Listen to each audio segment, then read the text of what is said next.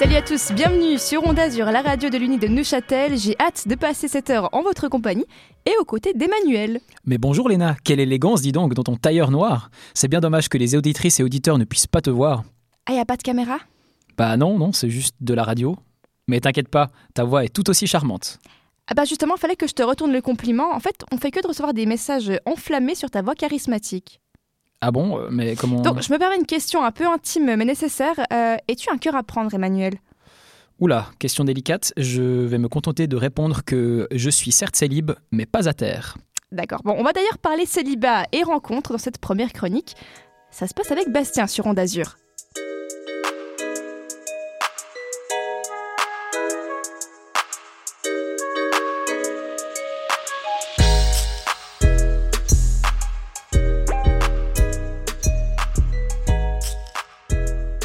Salut à toutes et à tous. Pour la chronique Campus du jour, on va s'attarder sur un réel problème qui touche de nombreux étudiants. Certains se sentent seuls, certains ont des difficultés à suivre les cours ou même à réviser, j'en suis totalement conscient. Mais quand est-ce qu'on parle des étudiants célibataires? Moi je me pose vraiment cette question. Oui, mais Bastien, écoute, il y a des problèmes bien pires que le célibat en ce moment. Oui, je le sais, mais c'est ma chronique. Alors je décide qu'aujourd'hui, elle sera consacrée à la détresse des célibataires. Peut-être que le mot détresse est un peu exagéré, j'en suis conscient. Mais sachez que certains en souffrent tout de même plus que d'autres. La preuve, sur Instagram, je suis constamment ajouté dans des groupes pour faire des rencontres amoureuses. Donc il y a un réel besoin. Allez me dire le contraire. Non mais plus sérieusement, les cours à la maison, les lieux de divertissement fermés, ou encore euh, les restaurants ouverts un mois sur six, font qu'on rencontre moins de monde. Alors forcément, les relations amoureuses en prennent un bon tacle. Et c'est pas le docteur Zébré expert en séduction, certains le reconnaîtront, qui nous dira le contraire. Je le cite. Non mais sérieusement, cette situation n'est vraiment pas idéale pour choper. Comment donner tort au docteur? De plus, le journal Le Monde évoque dans un article un sondage affirmant que plus d'un jeune sur deux a vu les restrictions liées au Covid affecter sa vie sentimentale ou même sexuelle. Donc ce n'est pas qu'une impression, c'est un fait réel. Sincèrement, je vais pas jouer le rôle du mec qui rentre dans la faculté des lettres, poussant avec élégance les rideaux à l'entrée, cheveux au vent, et qui aborde avec une aisance déconcertante les étudiantes. Ça, c'est pas moi. Mais moi, je suis plutôt le gars qui fait 45 minutes la queue au micro-ondes et qui cherche désespérément une table vide pour vite y balancer son sac et réserver une place pour ses potes qui sont allés euh, à la Mala pour acheter des plats qui seront bien meilleurs que son pauvre Tupperware. Mais passons. Certains et certaines de mes amis sont bien plus à l'aise que moi pour aller taper la discute, et du coup, eux se retrouvent vraiment pénalisés. Les potes, je vous ai entendu, et cette chronique, elle est pour vous, et pour tous les auditeurs et auditrices évidemment. Alors la première alternative que j'ai pu constater chez de nombreux étudiants, c'est évidemment les applis de rencontre, avec On Pointe de l'attaque, Numéro 10 et Capitaine, Tinder. Non mais sérieux, un étudiant sur deux qui déverrouille son attel, tu vois tout de suite ce logo en forme de flamme. Apparemment, ce serait le feu. En tout cas, le concept est simple mais efficace. Tu me plais, swipe right. Tu me plais pas, swipe left. T'es de ma famille, je quitte l'appli. Perso, j'ai du mal avec les applis de rencontre. À 23 ans, je suis peut-être trop vieux pour ces conneries. Mais je peux vous affirmer qu'elles fonctionnent plutôt bien et que des gens de mon entourage y ont trouvé leur bonheur. Alors pourquoi pas vous lancer, c'est gratuit. Et nous, étudiants, étudiantes, on kiffe les choses gratuites. Se lever à 6 h le matin, pousser des caddies, scanner des articles toute la journée. Pas toujours facile la vie d'étudiant. Enfin bref, il y a aussi les réseaux sociaux, Facebook, Instagram, MSN pour les plus vieux, pourquoi pas. Normalement, plus ou moins tout le monde s'y trouve. Après, faut encore connaître le nom d'une personne pour l'ajouter. Ou sinon, espérer que l'application te propose une personne qui pourrait éventuellement te plaire, mais c'est différent parce que tu n'es pas sur une appli de rencontre. Alors il ne faut pas oublier l'éventualité de démarrer une collection de râteaux, qu'on soit un homme ou une femme. Après, il faut prendre son courage à deux mains et y aller. Encore faut-il avoir l'approche adéquate. J'ai récemment appris à mes dépens que le salut ça va, c'était à éviter. Bah oui, logique, du vu et revu, inintéressant, bref, c'est naze. De ce qu'on m'a dit, les approches qui fonctionnent un peu mieux sont soit l'amorce d'une conversation avec un message marrant et si possible pas beauf. Donc on évite les Excuse-moi, ton père travaille chez Nintendo? En voir ton corps de DS Vraiment, on évite. C'est essentiel. Sinon, il est possible de commenter une story publiée par la personne. Ah mince, j'ai employé le terme sorry, story. Donc j'imagine qu'on vient de perdre les séducteurs et séductrices de MSN. Désolé, mais faut se mettre un peu au goût du jour. Eux, je les vois tellement, genre, porter des t-shirts Edardy ou Watibé pour les hommes, euh, des jeans taille basse, crop top blanc, ballerines pour les femmes. Oh là là. Bref, revenons-en à nos stories. Petite astuce que j'ai découverte il y a peu. C'est cadeau. Votre cible poste une story sur Instagram à laquelle une musique est associée. Malin comme vous êtes, vous allez chercher le son sur votre téléphone et prendre une capture d'écran. Vous enverrez ça à la personne avec un message du genre Mais incroyable C'est exactement ce que j'écoutais Et laissez la magie opérer. Bon, c'est comme euh, la technique du mec à poil. Ça ne fonctionne pas à tous les coups, Barney Stinson vous le confirmera. De toute façon, qui ne tente rien n'a rien. Au final, les solutions qui nous restent se font principalement par le biais du numérique. Et ça, c'est vraiment dommage. Les rencontres sont bien plus ciblées que si elles se faisaient naturellement comme lors des cours par exemple. Alors oui, il reste des solutions, et heureusement. Mais le charme des rencontres euh, en prend un grand coup. Avant de conclure cette chronique, j'aimerais tout de même faire passer un message. Il vise la page Instagram Crush UniNE. La page pouvait se montrer hyper utile pour nos jeunes séducteurs et séductrices de l'Uni. Le concept était plutôt sympa et marrant. Aucune idée si ça avait débouché sur euh, une quelconque euh, fois sur quelque chose de concret, mais c'était cool. Alors les administrateurs de la page, s'il vous plaît, relancez la page qui est inactive depuis fin 2018 ou confiez les accès à quelqu'un de bienveillant.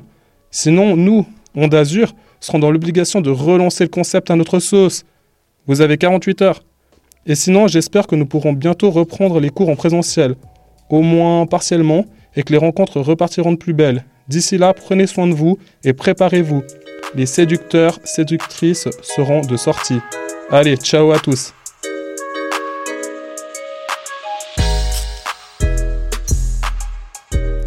Heureusement que Bastien est là pour euh, booster nos relations sentimentales.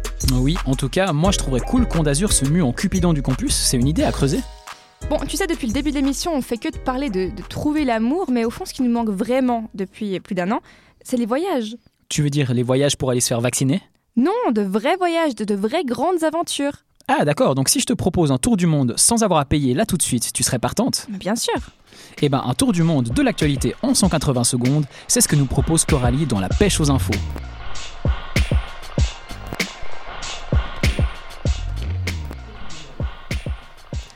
Partons maintenant pour un pays vêtu de blanc et de glace, le fameux Groenland. Un projet de mine d'uranium a vu le jour et fait controverse.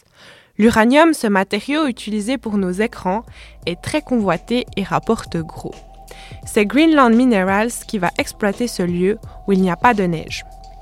Ce qui fait controverse ici est la question des déchets radioactifs. Mais que va-t-on en faire? Se pose également la question de créer des usines localement pour réussir à exploiter ce site. De plus, il s'agit de garantir un démantèlement correct d'ici 37 ans. Le Groenland souhaite être indépendant et ce projet est soutenu par la droite, qui pourrait rendre ce rêve possible et est vu comme une manière de créer de l'emploi dans ce pays qui ne cesse de perdre des habitants et des habitantes. Dévalons cette fois les pistes d'eau avec de la pierre synonyme d'un passé culturel au Cambodge. Le site menacé par des toboggans ce site archéologique, qui se nomme Angkor, est l'ancienne capitale de l'Empire khmer, qui regroupe pas moins de 200 temples en grès datant du 9e au 15e siècle. C'est donc un complexe aquatique comptant une quinzaine d'attractions qui devraient être construits sur ce site et qui a le soutien de l'État, qui, au passage, se prend une belle petite somme. Non mais sérieux, qui va aller fouiller sous les toboggans? Au cas où, c'est dedans qu'on glisse. hein. Et le splouche final, c'est un peu un plat, parce que le coût de ce magnifique complexe a de quoi nous estomaquer et de bien nous retourner le ventre, c'est le cas de le dire. Retour en Suisse tout chousse, on enfourche ses skis pour dévaler les pistes. C'est ce qu'ont vécu le week-end du 19 au 21 février certaines stations de ski dans les Alpes suisses. Bien sûr, pas la montagne elle-même, mais les skieurs et skieuses. Pour ce week-end-là, skier valait de l'or et il fallait faire partie des élus. D'autant plus que c'était le seul loisir de l'hiver. Celles et ceux qui ont choisi de se prélasser en station durant cette saison hivernale ont donc dû s'adapter au système. Des quotas ont été instaurés, ce qui a provoqué la fermeture de certaines routes. Seuls les habitants et les habitantes des villages de montagne, les personnes en transit et celles qui ont une réservation dans un hôtel sont autorisées à monter. Les skieurs skieuses et lugeurs lugeuses qui se lèvent trop tard n'ont qu'à faire demi-tour.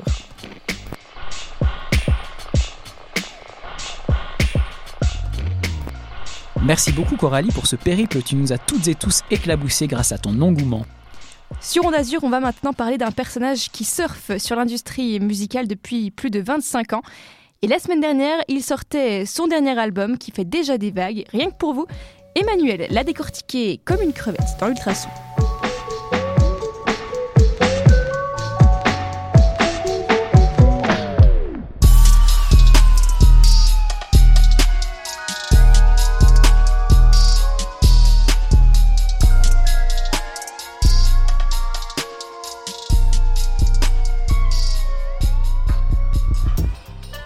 Salut les jeunes Aujourd'hui, le rap est en pleine cure de jouvence, il fait la part belle à la fraîcheur et est dominé par des prodiges qui, à 20 piges, sont déjà bien plus riches que tes parents après 50 ans de dur labeur. Mais ce n'est pas une raison pour oublier les anciens. Et aujourd'hui, j'ai envie qu'on s'intéresse à Eli un père de famille de 44 ans. Ça ne vous dit rien? Mais si, c'est Booba, voyons. Le 5 mars dernier, il nous a sorti un tout nouvel album. On en parle tout de suite, mais avant, j'ai envie de vous catapulter dans le passé. En 1994, alors qu'il venait d'avoir 18 ans, comme dirait Dalida, on l'entendait au micro pour la toute première fois. La plupart d'entre vous n'étaient sûrement pas nés, comme le poulet, le poisson, le fromage, ou plein d'autres trucs en fait, parce que quand on y pense, on peut tout paner. Même un Airbus A380, à condition d'avoir un plat assez grand. Bref, cette année-là, il lâchait son premier couplet dans Exercice de style, un titre du groupe La Clica, pour lequel il était à l'époque danseur. Comme je suis vieux, je me souviens très bien de ce son. J'avais 5 ans et je l'écoutais déjà dans ma lambeau à pédale pendant que je bicravais des bonbons en bas du bloc. On m'appelait alors Harry. Haribo. C'était l'époque où Booba était un jeune homme plutôt chétif et introverti. Un quart de siècle plus tard, il a su développer son instinct sauvage et a quitté son obscur terrier du bois de Boulogne pour s'exiler vers les plaines baignées de soleil de Floride. Dès lors, torse bombé, griffes déployées et dents acérées, le petit ourson devient un grizzly fier et robuste, qui abat sans pitié tous les ennemis qui se dressent sur sa route, sans oublier de faire le plein de miel pour remplir ses pots en or massif. Et comme il n'est pas rassasié, il vient de nous livrer une nouvelle petite douceur, Ultra, son dixième et supposément dernier album. Bon allez, fais pas le gars, c'est juste le dernier album avant le suivant en réalité, non? Mais bon, admettons qu'ils disent vrai. Peut-on imaginer le rap game sans B2O Serait-ce comme la gestion de la pandémie sans Alain Berset? Le tennis sans Federer? Ou bien Véronique sans son? Avant d'imaginer le pire ou le meilleur, c'est selon, je me suis amusé à écouter son dernier opus, et franchement, après la sortie de son single P World, sorte de remake de la chanson Barbie Girl d'Aqua sortie en 2000, j'étais sceptique. Mais rien que pour vous, chères auditrices et auditeurs, j'ai pris des risques énormes avec mes tympans. C'est donc vendredi passé, autour de 11h du matin, que j'ai profité d'une petite heure de jogging pour écouter Ultra, composé de 14 titres, pour une durée d'un peu plus de 40 minutes, soit moins de 3 minutes par titre. Et désolé de vous dire ça, mais c'était ultra claqué. Alors, dernier album ou pas, j'avais très peu d'attentes, mais le Duc a quand même réussi à me décevoir. J'ai fait des efforts pour essayer de laisser le début de chaque titre, mais je me suis vite retrouvé à zapper chanson sur chanson, et hop, 5 minutes plus tard, j'étais arrivé au bout. J'ai pour habitude d'écouter de la musique quand je cours parce que ça me motive. En général, quand j'aime un son, poussé par l'adrénaline, j'accélère et je me prends pour Usain Bolt. Là, je me suis fait dépasser par un unijambiste lépreux et asthmatique. Impossible d'avancer, j'avais juste envie de rentrer chez moi en moonwalk et réécouter ses premiers disques en position fœtale dans mon lit pour me remémorer le booba des années 2000. Alors bon, tout n'est pas si négatif, hein. J'ai quand même apprécié quelques titres, mais je suis resté sur ma faim. Si je dois en choisir un, ce serait le titre éponyme de l'album Ultra, dont l'instru planante m'a particulièrement emballé. Bonne journée n'est pas trop mal non plus, surtout grâce à SDM, un artiste qui vient de signer sur le label de Booba et qui fait une apparition remarquée.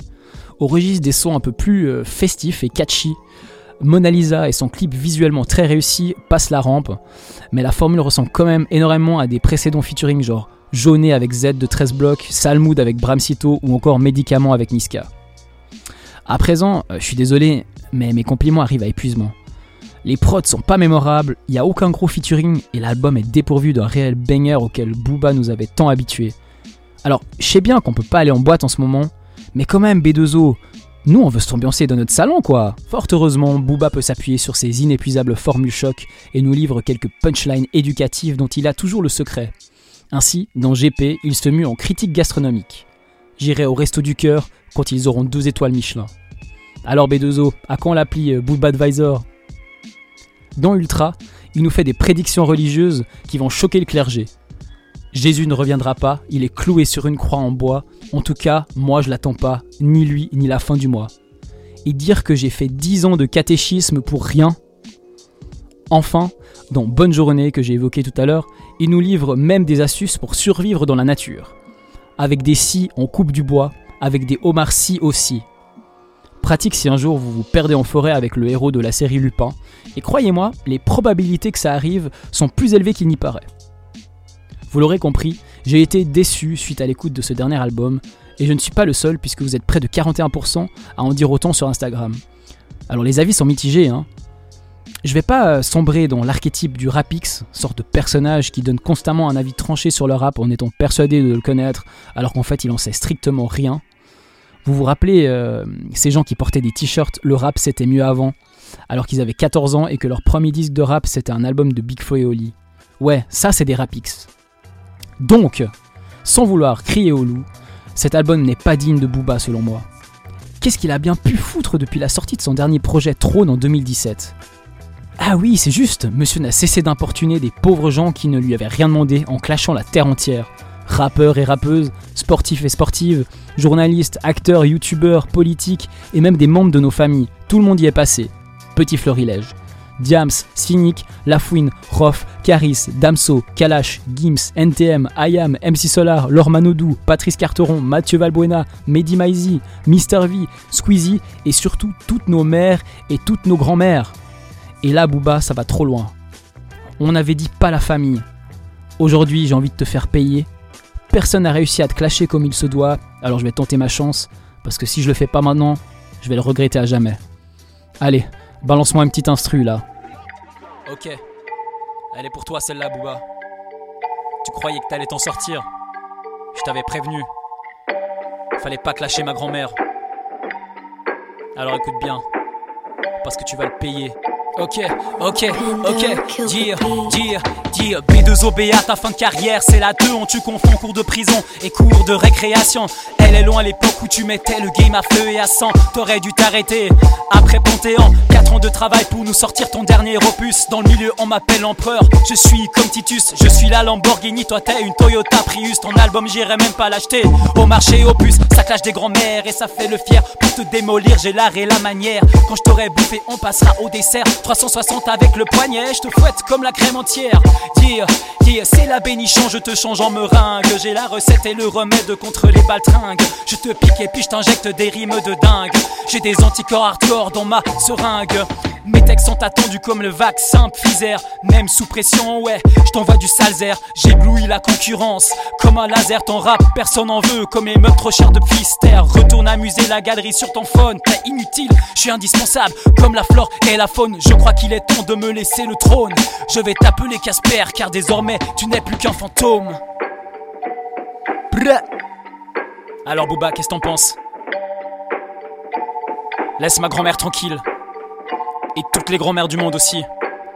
J'espère que t'as compris le message. C'était MC. Euh... Bon, j'ai pas encore trouvé de nom, mais. Maintenant tu sais qui je suis. Sku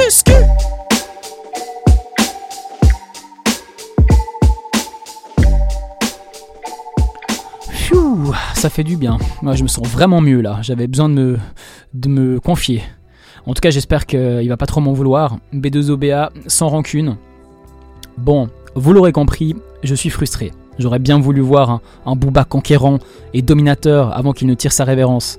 Mais pour le coup, j'ai un peu de mal avec le Booba de cette fin de carrière.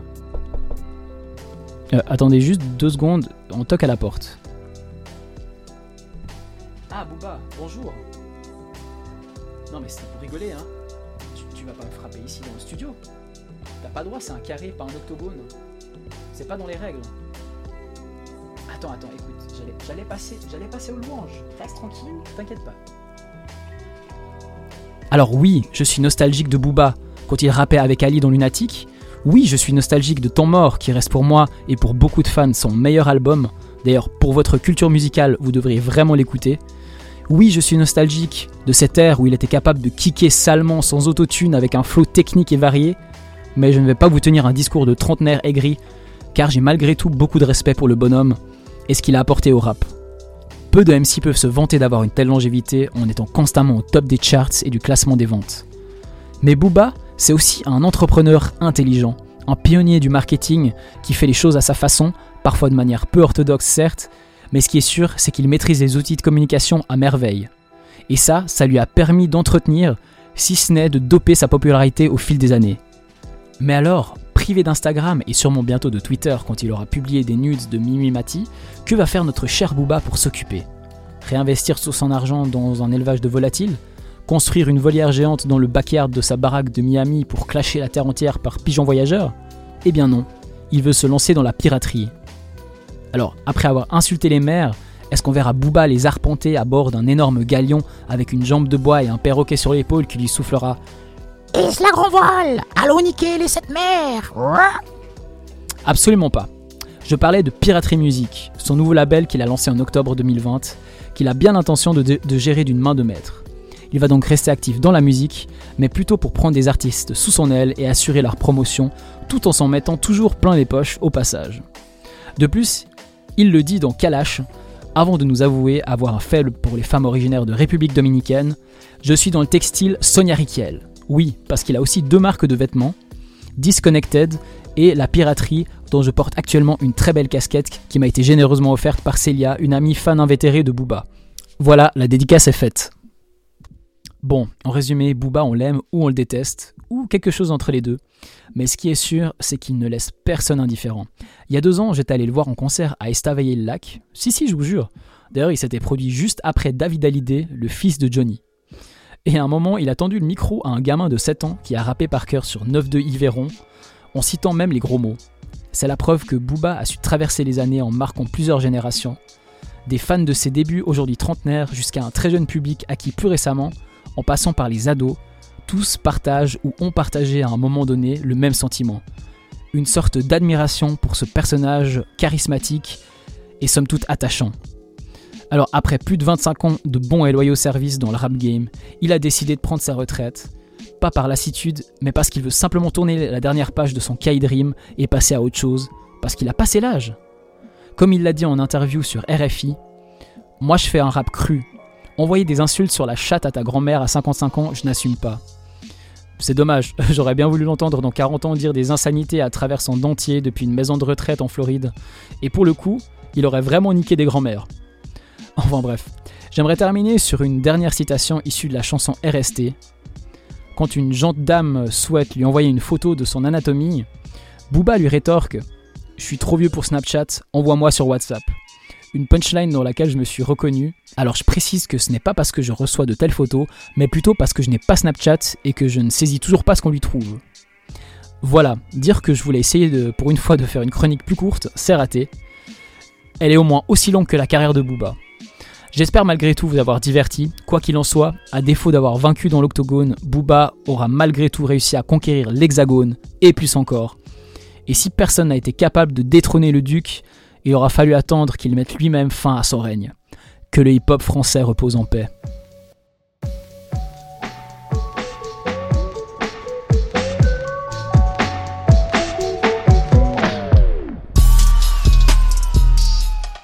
Bon Emmanuel, on t'a entendu avec ta casquette de rappeur. Maintenant, ce serait bien que tu, euh, que tu remettes ta casquette d'animateur, parce qu'on doit annoncer la, la chronique suivante.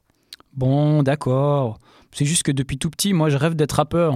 Bah, tu, tu seras ravi parce que Andréane, la plus rêveuse de nos chroniqueuses, nous emmène au pays des rêves, mais pas n'importe lesquels, les rêves lucides dans Transat.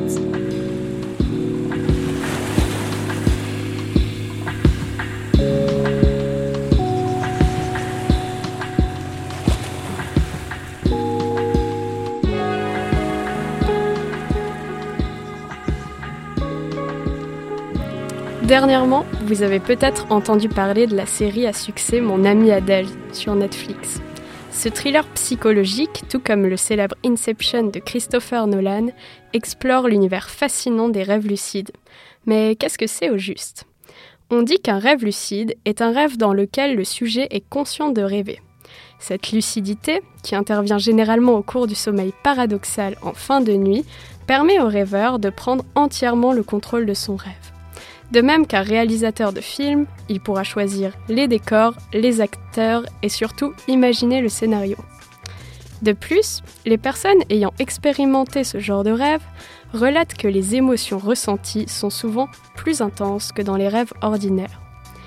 Et vous alors, vous pensez avoir déjà fait un tel songe? Les recherches laissent penser que nous expérimentons la lucidité onirique au moins une fois dans notre vie. Oui, vous savez, ce moment à la fin d'un cauchemar où vous réalisez avec soulagement que vous êtes en train de rêver. Eh bien, c'est une forme de lucidité. Apparemment, la période la plus riche en rêves lucides se situe entre l'âge de 10 et 19 ans. Mais soyez rassurés, si vous aussi vous voulez réaliser vos fantasmes les plus inaccessibles au travers de vos songes, comme par exemple assister à un immense festival ou encore aller boire un verre dans un bar bondé, plusieurs techniques sont aujourd'hui connues pour accroître ses chances de faire un rêve lucide. D'ailleurs, Internet regorge de ressources sur le sujet. J'ai sélectionné pour vous quelques-unes des techniques de base. Bien entendu, il faut une bonne dose de motivation et d'assiduité pour qu'elle soit vraiment efficace. Avant toute chose, il est important de juste se convaincre qu'on est capable de faire un rêve lucide. En effet, on peut favoriser l'apparition de ceci simplement en demandant à notre inconscient d'en faire. Premièrement, de nombreuses sources conseillent la tenue d'un journal de rêve. Cela permet de savoir à quoi on rêve ce qui par la suite facilite la prise de conscience lors du sommeil et ça vous permettra aussi de plus facilement vous rappeler de vos rêves. Ensuite, une méthode courante consiste à tester régulièrement la réalité. On choisit une action qu'on réalise quotidiennement afin de savoir si on rêve ou non. Le but étant de l'effectuer à l'intérieur d'un rêve. Pour prendre conscience de celui-ci, concrètement, il y a plusieurs options suggérées. Parmi elles, Comptez ses doigts, car si vous le faites dans un rêve, il y a de fortes chances que vous en ayez plus ou moins, ou qu'il soit déformé. Sinon, vous pouvez essayer de respirer avec le nez bouché et la bouche fermée. Ce n'est pas possible dans la vie réelle, mais dans un rêve, si. Pour que ces actions deviennent des automatismes, il faut les répéter le plus souvent possible, selon un processus précis. Par exemple, prendre une grande inspiration, se poser sincèrement la question suis-je en train de rêver? Essayer de répondre sans tester la réalité, puis utiliser une ou plusieurs actions pour confirmer ce qu'on pense. Au final, l'objectif est d'automatiser la remise en doute de son environnement pour qu'elle intervienne lors d'un rêve. Finalement, chaque soir, avant de dormir, prenez l'habitude de vous répéter ⁇ Je vais savoir que je suis en train de rêver ⁇ ou une phrase similaire. Cette technique dite d'induction de rêve lucide repose sur la mémoire prospective. Elle vous permettra d'associer une situation à une tâche. Dans ce cas, le rêve sera associé à la lucidité. Bon, vous voilà maintenant mieux armé pour vivre vos meilleurs rêves. Parallèlement, cela vous permettra d'apprendre à mieux gérer vos émotions et développera votre créativité. Pour terminer, au-delà de l'aspect ludique et il faut le dire assez délirant que suscite l'idée de pouvoir diriger ses songes, une meilleure connaissance des rêves lucides ouvre des perspectives dans le traitement des troubles de l'humeur, tels que la dépression, l'anxiété et le stress post-traumatique. Sur ces belles paroles, faites de beaux rêves lucides.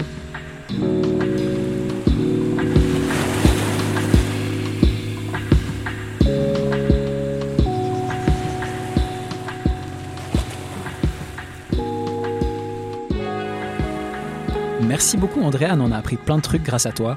Au pire, si on ne rêve pas cette nuit, on dormira moins con. Allez, on va maintenant parler Ah, de... Attends, attends, attends. Attends Léna, je crois que j'entends un truc. T'entends t'entends pas quelque chose là? Non, quoi Bah, je sais pas, j'ai l'impression qu'il y a une voiture qui approche, attends. Mais non, on entendrait le bruit du moteur. Ah, pas si c'est une Tesla. hein. Mais, euh, ah, mais, mais oui, mais t'as raison. C'est Yannick. Bah, il s'est acheté une Tesla. Attends, attends, attends, je vais chercher.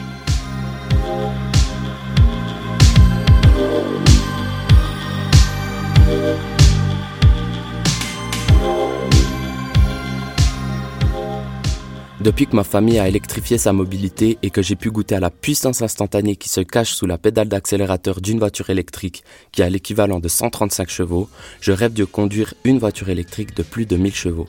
Et pour ça, quoi de mieux qu'une Tesla Model X qui te coûtera la modique somme de je peux pas me la payer parce que je suis étudiant, mais bon, en attendant de pouvoir me déplacer dans une fusée SpaceX qui t'envoie tous les matins direction Neuchâtel à la vitesse de la lumière et qui, grâce à sa vitesse de pointe de 200 km/h et ses 520 km d'autonomie, arrive à t'envoyer directement à ta porte deux ou trois hommes déguisés en bleu qui portent une ceinture noire avec plein d'outils bizarres dessus. Ensuite, toujours grâce à ta magnifique Tesla, tu as le droit à une petite balade en BMW X3 blanche avec de jolis autocollants verts et rouges pour te rappeler le doux bruit d'un moteur essence. Et enfin, tu finis par un petit séjour à la promenade à la chaux de fond avec tous les autres copains qui ont eux aussi eu le droit à la visite du Grand Schtroumpf et de la Schtroumpfette. Onde Azur, c'est la radio qui fait du bien au moral. Alors même si c'est la Hesse et qui a écrit Wallah c'est chaud comme seul sur votre compte, mettez-vous dans la peau d'un riche possesseur de voitures électriques.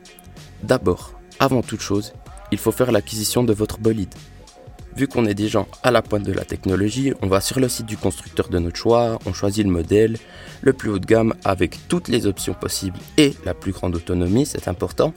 Une fois que c'est fait et que la paperasse est liquidée, les assurances, le paiement des plaques avec un rabais parce qu'on est aussi des gens entre guillemets écolo, on évite le débat sur les batteries cette fois s'il vous plaît. On reçoit notre voiture à domicile ou on va la chercher dans un garage partenaire et on s'assied au volant de sa voiture flambant neuve. Et là, la magie opère. On sent l'odeur du cuir des sièges, on admire le tableau de bord épuré, on ressent le volant en alcantara sous la paume de la main. Et là, t'allumes le moteur et t'entends le bruit de rien. De rien en fait, de rien même, comme on dit au Jura. Les puristes diront qu'une voiture, ça doit faire du bruit, que ça doit chanter. Mais bon, la plupart des personnes qui sortent cet argument montent le son et écoutent la dernière mixtape de Booba tellement fort qu'il en devient impossible d'entendre le doux bruit des turbos qui soufflent après la vue du panneau 130 en sortie de péage à l'époque où on partait encore en vacances. Le non-bruit d'une voiture électrique n'est que l'allégorie du mood qu'il faut avoir lorsque tu conduis ce genre de véhicule. Je m'explique. Le calme, le silence, la tranquillité, c'est ça le mood. Tu veux faire le tour de Suisse en voiture électrique? Tu veux faire Genève-Coire aller-retour Ou encore faire un petit détour de 70 km sur le chemin pour passer chez Emmanuel qui aura préparé des meringues pour la bénichon? C'est possible, mais il faut le faire avec le mood. Avec le mood, c'est-à-dire avec l'attitude pour ceux qui n'avaient pas compris, pour les plus vieux d'entre nous. C'est-à-dire avec escale pour boire un verre, manger au resto. Et si c'est pas possible, tu t'occupes avec une activité quelconque tant que ça prend du temps et que ta voiture est branchée à une prise de recharge. Alors maintenant que t'es dans le mood, relaxe-toi, laisse le pilotage automatique faire le travail à ta place et écoute Honda Azur dans la tranquillité de ton véhicule électrique. C'était Yannick. Ciao ciao.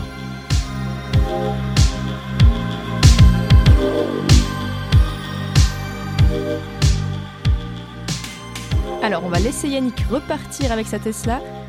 Regarde-moi galérer à sortir son créneau. Oh Léna, ne sois pas si dur avec lui, c'est tout un art de conduire une Tesla.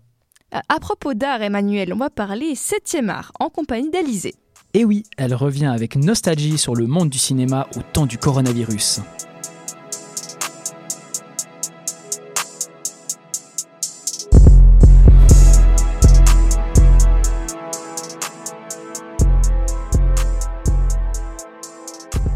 On a vu apparaître dès le début du confinement sur Twitter le hashtag Je vais au ciné. Comme si on avait compris dès le départ qu'aller au cinéma était devenu un acte de résistance. Une sorte de lutte face au Covid, bien évidemment. Une lutte afin de combattre la panique, la lassitude, le manque de divertissement peut-être, qui s'installe dorénavant dans notre quotidien depuis presque un an. Le mercredi était le jour dédié à la sortie des nouveaux films. Une après-midi entre amis, une soirée familiale, un premier rendez-vous galant, toute occasion était bonne à saisir pour s'asseoir dans ces sièges rouges et moelleux qui commencent à nous manquer. Maintenant, cela sonne comme un lointain souvenir. Alors faisons le point de la situation. Tout d'abord, les plans de sortie ont été sabotés. L'annonce du report de James Bond avait fait frémir le public en 2020, alors que la sortie a été décalée au 2 avril 2021. On attend toujours le fameux film Black Widow qui sortira le 5 mai 2021, initialement prévu pour le 28 octobre de l'année dernière. On regarde alors encore et encore les mêmes vieux films, déjà vus cent fois. On se demande quand est-ce qu'on pourra à nouveau manger du pop-corn. Ensuite, alors qu'il se tenait traditionnellement en mai, le festival de Cannes a été reporté au mois de juillet à cause de la pandémie. La seule consolation est que le soleil fera partie des invités de cette soirée sélecte. Un article de la RTS paru le 28 janvier 2021 affirme que Cannes est, je cite, plus qu'un festival. Cannes est une vitrine essentielle pour les films français comme étrangers. On comprend alors facilement les répercussions négatives que son report aura sur la visibilité des nouveautés cinématographiques. Enfin, la 46e cérémonie des Césars du cinéma, organisée par l'Académie des arts et techniques du cinéma, se déroulera à Paris aujourd'hui et récompensera les films français sortis en 2020. Avec une belle touche d'humour et d'espoir, Marina Foïs maîtresse de cette cérémonie, rappelle que le cinéma a été lourdement touché par l'obscurité, mais qu'il reste néanmoins debout. Ainsi, le bilan est tel que ce ne fut pas une année comme les autres pour personne, et les cinémas n'ont pas été épargnés. Malgré cela, il ne faut pas s'apitoyer.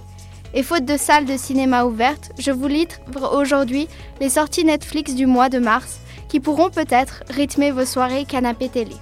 Le 1er mars est sorti Je veux manger ton pancréas. Certes, je n'ai pas trop compris l'intitulé, mais il n'en reste pas moins un chef-d'œuvre de l'animation japonaise. Dès sa sortie, en 2018, ce long métrage a, été, a touché les cœurs avec une histoire d'amitié plus qu'émouvante. Cela narre l'histoire d'un lycéen qui trouve par hasard le journal intime d'une de ses camarades, appelée Sakura. Oui, je sais, on pense tous à Naruto, mais ce n'est pas ça. mais malheureusement, cette dernière souffre d'une maladie du pancréas ce qu'elle n'a révélé à personne dans son école. Les deux jeunes se retrouvent ainsi reliés par ce secret, et le temps d'un printemps, le garçon décide de faire vivre à la jeune fille une vie en accéléré, de réaliser ses rêves encore inatteints et ses derniers vœux. Autant dire que ce film est aussi émouvant que poignant, à peu près à la manière du film Le temps d'un automne. Le film intitulé Moxie est sorti deux jours après. Ce film, réalisé par Ami Polaire, raconte l'émergence d'un mouvement solidaire féministe dans un lycée du Texas. Viviane Carter, jeune fille effacée de 16 ans, se ligue contre le système en suivant l'exemple de sa mère, elle-même membre d'un groupe punk dans les années 90. Elle est rapidement rejointe par d'autres filles de son établissement. La guerre au sexisme et au patriarcat est alors déclarée. Le 5 mars, c'est le film tant attendu Sentinelle qui a fait son apparition. Julien Leclerc propose un nouveau thriller où Clara, une interprète de l'armée française, se livre à une vengeance sans merci pour abattre les violeurs et meurtriers de sa petite sœur Tania. Sa mission sera semée d'embûches alors qu'elle fait face à une puissante famille oligarque russe. Aujourd'hui, 12 mars, vous pourrez vous poser pépère sur le canapé en regardant Yes Day. Personnellement, je sais déjà ce que je vais faire ce week-end. Samedi, ce sera hamburger maison et le film. Si vous avez envie, comme moi, d'une bonne dose de rigolade, qui, soyons d'accord, est si essentielle, alors n'hésitez pas à convier votre père, votre mère, votre frère, votre sœur, bref, vos proches, autour d'un grand saladier de popcorn.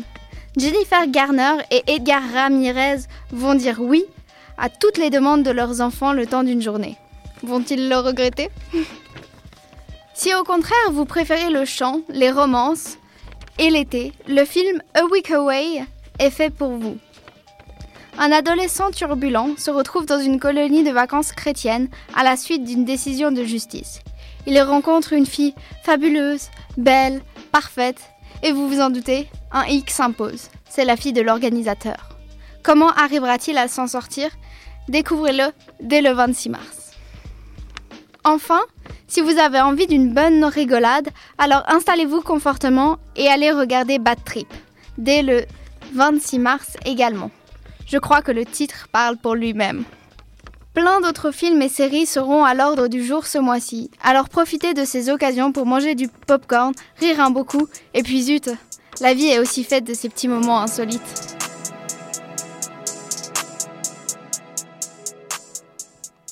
Ah, les popcorn, c'est vrai que c'est indispensable à une bonne séance de cinéma, mais ça passe aussi bien quand on regarde du sport à la télé.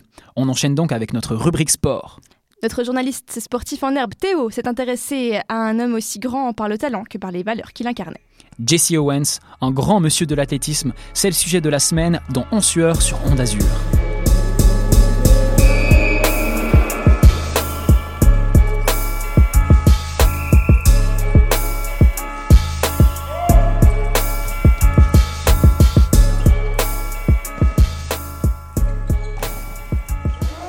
Jesse Owens. Ce nom ne vous dit peut-être rien. Et pourtant, celui-ci devrait être un des premiers à vous venir en tête lorsque l'on parle de lutte contre les inégalités dans le sport, avec peut-être ceux de John Carlos et Tommy Smith, deux athlètes afro-américains levant le point dans le ciel de Mexico durant l'hymne américain en 1968. C'est pourquoi aujourd'hui, 41 ans après sa mort, et à l'occasion du début de ce semestre de l'égalité, je vais revenir sur l'événement marquant de la carrière de Jesse Owens, les Jeux olympiques de Berlin en 1936. Lorsque les Jeux sont attribués à Berlin, le seul point d'interrogation est économique, étant donné la forte inflation et la hausse du chômage auquel était confrontée la République de Weimar alors en place. Les premiers doutes et incertitudes concernant l'émergence d'un parti aux idéologies hostiles à l'esprit olympique se confirment le 30 janvier 1933, jour de la nomination d'Adolf Hitler à la tête du Reich. Alors qu'initialement rien ne s'opposait à la tenue des Jeux à Berlin, ce changement de pouvoir mène les membres du comité olympique à se questionner sur la pertinence de leur choix. Les réactions ne tardent pas à se faire entendre. Malgré des valeurs prônant l'amitié, le respect et l'excellence, dans un esprit uni dans la diversité, personne au comité olympique ne tentera réellement de révoquer ces Jeux. Au contraire, le CIO se montrait même satisfait des efforts consentis par l'Allemagne, car ceux-ci avaient fait la promesse de laisser des athlètes juifs participer aux Jeux. Tout compte fait, la plus grande menace est venue de la part des États-Unis. Averti des conditions de vie des juifs en Allemagne, le comité américain menace, en compagnie d'autres pays européens, de boycotter les Jeux si une quelconque forme de discrimination venait à s'avérer. En guise de vérification, le président du comité américain se rend à Berlin. Mais lors de son retour et sur demande du responsable du sport juif en Allemagne, il banalisera les discriminations faites à l'égard des juifs, par peur de représailles envers ceux-ci. Pourtant, cette réaction américaine est des plus hypocrite quand on connaît la réelle position des États-Unis face aux discriminations ayant lieu au sein même du pays. En effet, dès l'abolition de l'esclavage à la fin de la guerre de sécession au milieu du 19e siècle, les lois Jim Crow sont instaurées dans les États du Sud. Elles ont pour but de priver de tout droit constitutionnel les Afro-Américains. La montée en puissance de l'extrême droite, et plus précisément du Ku Klux Klan au début du XXe siècle, n'y arrangera rien.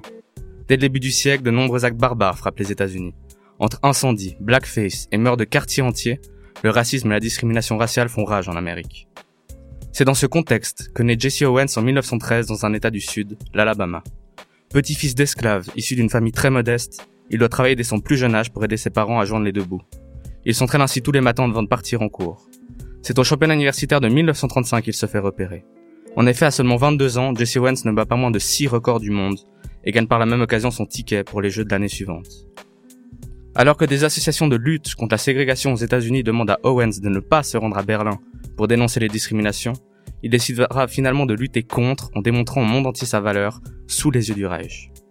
À ces Jeux, Jesse Owens devient le premier athlète de l'histoire à remporter 4 médailles d'or au cours de mêmes Olympiades. Il devient ainsi champion olympique du 100 mètres, 200 mètres, saut en longueur ainsi que du 4 x 100 mètres, même s'il ne devait initialement pas participer à cette épreuve. Il sera retenu pour le relais quelques heures avant le départ, car les dirigeants du Reich ont décidé d'exclure deux relayeurs américains, car d'origine juive. La légende de Jesse Owens naît d'une rumeur, disant qu'Hitler aurait refusé de lui serrer la main après ses titres, contrairement à ce qu'il avait pourtant fait pour tous les autres champions, c'est une humiliation profonde pour les dirigeants du Reich. Cependant, comme le dira Owens dans ses mémoires, ce geste ne touchera pas. Il envoie cependant par la même occasion un message à son président de l'époque, Franklin Delano Roosevelt, en déclarant que celui-ci ne l'a ni reçu à la Maison Blanche comme il l'a pourtant fait pour tous les autres médailles américains, ni ne lui a envoyé une lettre de félicitations. Cette indifférence des dirigeants américains, qu'Owens ne mentionnera que bien des années plus tard, est pourtant déjà constatable dès la fin des Olympiades. En effet, après la fin des Jeux, Owens se verra obligé par son comité de rester en Europe pour une tournée de meeting. Cette tournée devait servir à récolter les fonds nécessaires pour payer son propre billet de retour vers les États-Unis. Après une semaine de compétition et plus de 10 kilos de perdus, Owens décidera de déserter et de rentrer en Amérique. Cette décision ne plaira pas et la sanction est immédiate. Jesse Owens est suspendu de toute compétition sportive à vie. De retour au pays, les conditions de vie de Owens sont le reflet des discriminations de l'époque. Lors de soirées de célébration des médaillés américains, Owens se voit refuser l'entrée dans le bâtiment. Il doit entrer par la porte de service ainsi que monter les étages via le monte charge et non par l'ascenseur comme tous ses compatriotes. Owens terminera sa vie en enchaînant les petits boulots pour ne pas retomber dans la précarité, le tout en luttant pour ses droits et ceux de ses pairs.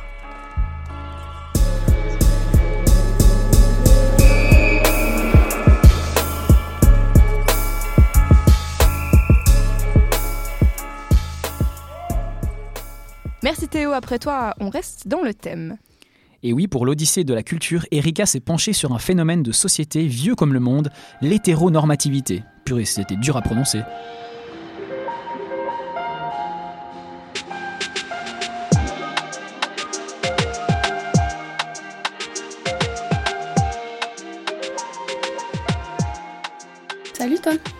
Aujourd'hui je t'embarque dans ma première chronique sur le genre. À travers ces différents épisodes, je vais te faire découvrir différents concepts et courants de pensée. Je vais aussi proposer de t'expliquer des problématiques qui se retrouvent au croisement d'autres domaines sur la question du genre. On commence aujourd'hui avec l'hétéronormativité. À première vue, ce mot peut paraître un peu barbare, mais c'est beaucoup plus simple que ce que tu penses. Que tu l'aies déjà entendu ou pas, je t'invite à m'écouter pendant quelques minutes pour découvrir ou redécouvrir ce concept qui nous touche toutes et tous. Avant de commencer, je tiens à faire une petite précision. Je vais utiliser les termes homme et femme, mais par ces mots je n'exclus personne. C'est plus une question de simplicité. Je ne fais pas l'apologie d'un système binaire. Par système binaire, je définis notre société actuelle qui n'accepte que deux genres, le masculin et le féminin. Comme tu l'as entendu, je vais également utiliser des mots comme genre ou encore sexe. Je vais rapidement te les définir car c'est vraiment central d'avoir les bonnes définitions. Par sexe, j'entends simplement ce que tu as entre les jambes. Et le genre, c'est l'identité sexuelle socialement construite à partir de ce que tu as entre les jambes. C'est très vague comme définition. Si le sujet t'intéresse, tu peux sans autre aller fouiller sur internet à ce propos ou aussi attendre ma prochaine chronique. Maintenant, on rentre dans le vif du sujet. Mais pas trop vite. Je vais d'abord commencer par une petite mise en contexte. L'hétéronormativité, c'est un concept qui appartient entre guillemets au vaste domaine des études genre. Ce domaine de recherche a fait son apparition suite aux études sur les femmes et aux études féministes. Ces deux premiers paradigmes avaient pour vocation de mettre en lumière les femmes, de mettre le doigt sur les inégalités entre les hommes et les femmes, et de tenter de comprendre ces inégalités. Les études genre, plus récentes, s'intéressent aux fondements biologiques du sexe et du genre et au système binaire actuel, ce n'est évidemment pas tout, c'est un peu plus complexe, mais comme ça tu peux vaguement te situer. C'est donc au sein de ce domaine qu'est apparue l'hétéronormativité. J'insiste sur le fait qu'apparaître n'est pas le terme adéquat. Tu vas le comprendre quand j'aurai terminé, mais c'est quelque chose qui existe depuis des siècles. Il a plutôt été mis en lumière par les études genre. D'abord, si on prend le mot hétéronormativité en tant que tel et qu'on le coupe en deux, on obtient hétéro et normativité. La première partie de ce mot est un préfixe grec qui signifie irrégularité ou disparité. Dans sa version de tous les jours, hétéro est utilisé pour désigner une personne qui est attirée uniquement a priori par les personnes du sexe opposé. De son côté, normativité est tiré de normatif, qui lui désigne tout ce qui est relatif à la norme. L'hétéronormativité, c'est donc le fait d'avoir comme norme sociale l'hétérosexualité. Je vais te donner quelques exemples. Dans la culture populaire, on peut citer le cinéma ou la littérature, les couples hétéros sont beaucoup plus présents que les autres types de couples. Dans la vie de tous les jours, une personne hétéro ne doit socialement pas exprimer son attirance sexuelle, alors qu'il est attendu des personnes qui ne se considèrent pas hétéros qu'elles explicitent le fait de ne pas être hétéro. Enfin, le coming out est attendu, dit-on, parce que sinon, tout le monde sera surpris au repas de famille si une fille ramène sa copine, alors que si elle ramène son copain, ça passera crème. Des exemples comme ça, on peut en trouver des tonnes. Les conséquences de l'hétéronormativité, on peut aussi en trouver des tas. Cette norme sous-entend en gros qu'on se réfère à un système qui comprend uniquement deux sexes et deux genres, hommes et femmes. Si tu as bien suivi, tu comprends qu'on parle du fameux système binaire. Le spectre entier du genre et de la sexualité sont mis de côté au profit justement de cette norme hétéro. Une conséquence un peu plus pratique, c'est celle du système de la famille. Le système archaïque du mariage actuel met en avant l'hétéronormativité en permettant aux couples hétéros de se marier, alors que les couples du même sexe peuvent s'enregistrer comme partenaires. Bonjour le romantisme déjà. Et ne parlons pas de la PMA ou de l'adoption pour les couples homosexuels. Autre exemple. La discrimination à l'embauche que peuvent subir les personnes non hétéros en vertu de leur sexualité présumée ou avérée découle de cette hétéronormativité. Et d'une bonne grosse dose de conneries aussi, on va pas se mentir. En gros, les conséquences qui découlent de cette norme hétéro, c'est d'avoir une vision hétéronormale et de voir les autres sexualités comme marginales ou secondaires. Par contre, à propos de mariage, les choses commencent à bouger. En Suisse, les couples homosexuels pourront bientôt se marier. En décembre dernier, le Conseil des États a voté oui au mariage pour tous. Ils ont un peu oublié de préciser tout du coup. C'est pas le sujet de cette chronique, mais reste aux aguets si le mariage t'intéresse, je risque d'y revenir prochainement. Comme je te l'ai dit au début, ce concept n'est pas récent. Il est sans doute vieux comme le monde, mais il a été mis en avant récemment. À ton échelle, tu peux essayer de déstabiliser cette norme, c'est plutôt facile. Le seul truc à avoir en tête, c'est que l'hétérosexualité ne doit pas être considérée comme la principale, et les autres comme marginales, mais toutes sur le même plan, et donc recevoir tout le même traitement de ta part. J'en parlerai de manière plus approfondie dans ma prochaine chronique sur la socialisation du genre, mais tous ces comportements qui considèrent un phénomène lié à l'identité sexuelle comme étant supérieur à un autre sont en fait issus d'un processus de socialisation. Ils ne sont en rien naturels. Cette hétéronormativité, c'est quelque chose de vraiment vieux et bien réel. Tu peux sans autre essayer de trouver des exemples dans ta vie à toi, que ce soit du vécu ou simplement en observant le monde qui t'entoure. Voilà, j'espère que cette première chronique sur le genre t'a plu, qu'elle t'a été utile et qu'elle t'invite à avoir une autre perspective sur le monde qui t'entoure. En entendant la prochaine, prends soin de toi et prends garde à l'hétéronormativité qui t'entoure. Elle peut être nocive pour toi comme pour les autres.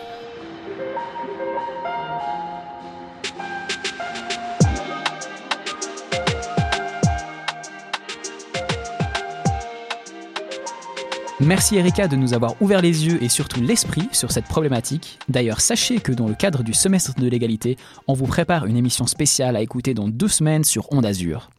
Et pour aujourd'hui, allez, on aime bien terminer nos émissions avec légèreté. Le SAS de décompression, c'est la rubrique humour. Et c'est avec toi, Emmanuel.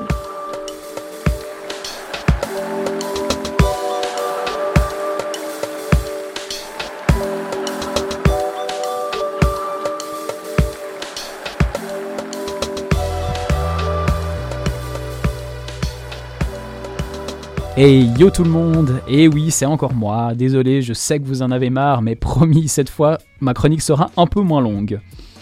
Alors, le souci, c'est que je trouve plus mes feuilles. Alors, deux secondes, j'arrive tout de suite. Oh, je les Je les avais tout à l'heure. Bon, écoutez, j'arrive pas à les trouver, mais c'est pas grave. J'avais écrit texte sur mon ordinateur, donc je vais juste aller chercher mon ordinateur. J'arrive tout de suite.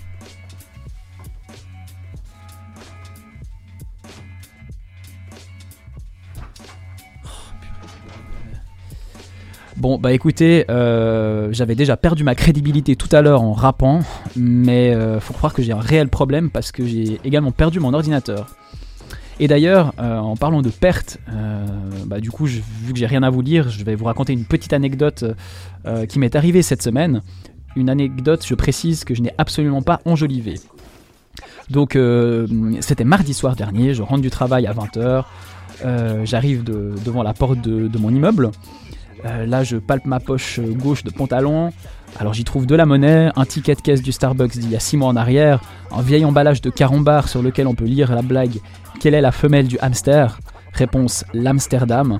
Et une photo de DJ Bobo, mon idole. Jusque-là, rien d'exceptionnel. Je continue de parcourir les autres poches. Euh, dans la droite, j'ai rangé mon téléphone, il est là, tout va bien. ensuite, les poches de derrière, à droite, j'ai mon passeport. Et à gauche, un petit billet de 20 francs. Mais attendez, il me manque un élément essentiel pour rentrer chez moi. Où est ma foutue clé, bordel? Ah oui, j'ai oublié que j'ai oublié de préciser qu'en fait, euh, j'aimais pas les porte-clés. Ah, pour moi, c'est moche, ça prend de la place pour rien et ça fait du bruit quand tu marches. Enfin, j'en avais un de Xamax l'année passée, mais euh, je l'ai jeté quand ils ont été relégués. Donc depuis plusieurs mois, ma clé, je la transporte dans son plus simple appareil, comme ça, dans ma poche. Ouais, moi je suis un gars qui prend des risques. Allez, pas de souci, j'ai encore deux poches de ma veste, elle est forcément dedans. Eh ben non, voilà, là je commence vraiment à paniquer. Euh, j'ai mon sac à dos, peut-être qu'elle est rangée à quelque part, je sors toutes mes affaires du sac, je fouille partout, toujours rien. Le pire, c'est que j'ai laissé aucune clé à quiconque au cas où euh, ce scénario se produirait. Bon, bah alors, euh, qu'est-ce que je fais maintenant? J'essaye de crocheter la serrure avec mes lacets de chaussures et ma carte d'assurance? J'essaye d'escalader l'immeuble façon King Kong et je pète une vitre? À coup sûr, comme je suis à moitié maghrébin, les voisins appelleraient la police et je finirais sûrement en prison pour avoir tenté de m'introduire dans mon propre appartement. Alors, euh, qu'est-ce qu'il me reste à faire? J'appelle un serrurier? Tout ça pour qu'il me facture un prix exorbitant qui, euh, qui équivaut à celui d'une Fiat Panda d'occasion sur Anibis, que j'aurais d'ailleurs meilleur temps d'acheter euh, pour y vivre. Bon, quelque chose me dit qu'il y a quand même une chance pour que je retrouve ma clé. Elle est maigre, mais si ça se trouve, elle est juste au boulot, ou alors je l'ai laissée tomber dans le train. Donc on va la jouer safe. Je vais trouver un hébergement pour cette nuit. Le souci c'est que comme mes parents m'ont renié après avoir appris que j'étais gaucher et que j'ai pas d'amis chez qui dormir, il me reste deux possibilités. Revêtir mon plus beau sarouel pour passer la nuit dehors avec les illuminés de la gare de Neuchâtel afin de refaire le monde en buvant des binches jusqu'au petit matin, ou alors aller dormir à l'hôtel.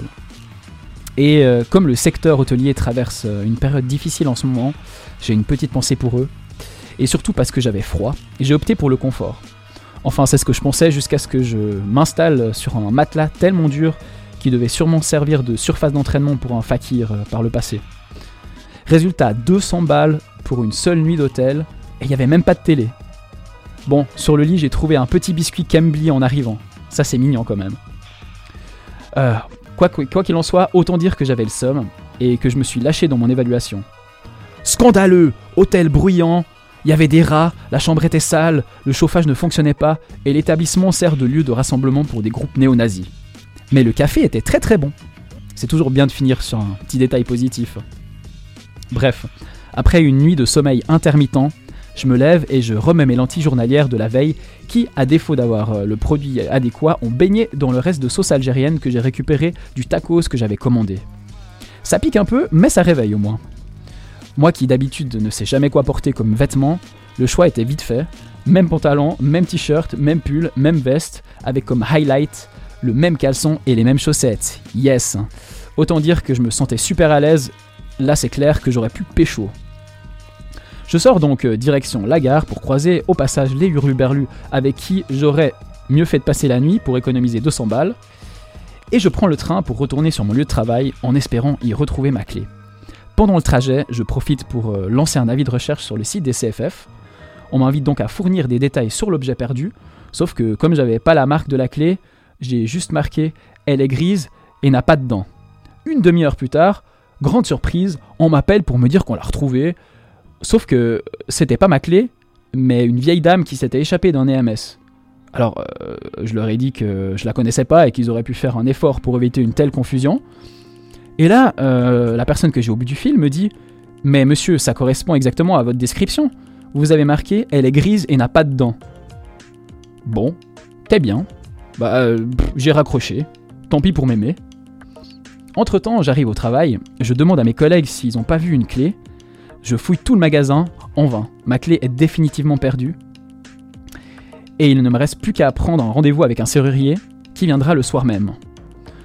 Alors on me dit que l'intervention coûte 170 francs avant 20h et 250 francs après. Donc en gros, euh, entre 19h59 et 20h, le tarif est de 80 balles la minute. 80 balles la minute, vous vous rendez compte?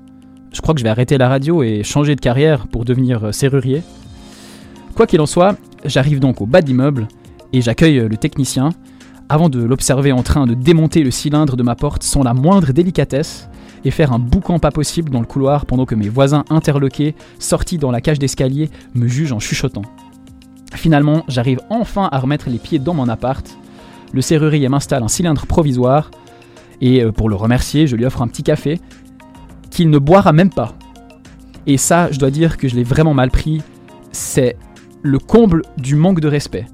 Donc, si on vous offre un café, ayez au moins la décence de le boire.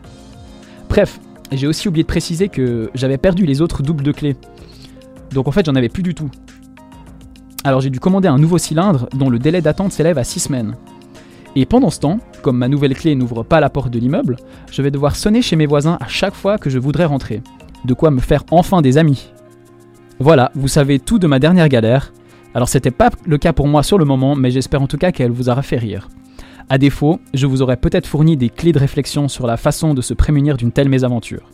Alors par pitié, ne faites pas comme moi, ne les perdez pas.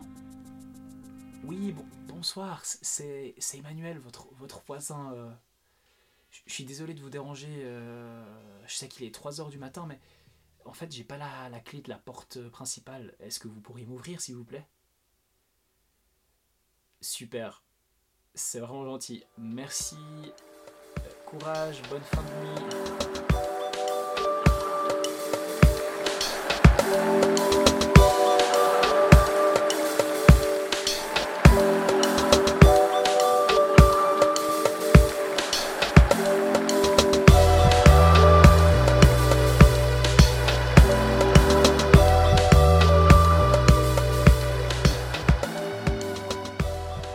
Eh ben, il y en a à qui il arrive des trucs pas tristes. C'était la dernière chronique. Merci de nous avoir écoutés. Retrouvez-nous chaque vendredi à 13h sur Fréquence Banane. Et si vous voulez nous réécouter sans limite, ça se passe du côté de SoundCloud, Spotify ou encore Apple Music. N'hésitez donc pas à laisser tourner le podcast en boucle pendant que vous vous brossez les dents, ça fera monter les compteurs. Oui, bon, vous pouvez euh, surtout partager l'émission sur les réseaux, notamment Instagram, pour qu'on ait de vraies écoutes. Bien dit. Écoute Léna, ça m'a fait plaisir de partager l'animation aujourd'hui avec toi. Mais plaisir partagé, bravo, merci aux chroniqueuses et aux chroniqueurs pour les excellents sujets qu'ils ont partagés. Pour l'animation, c'était Emmanuel Elena sur Onde Azur. Ciao, ciao, à bientôt. On avait dit qu'on disait l'Emmanuel. Ah mince, on l'a refait. Ah, je crois qu'on n'a pas le choix.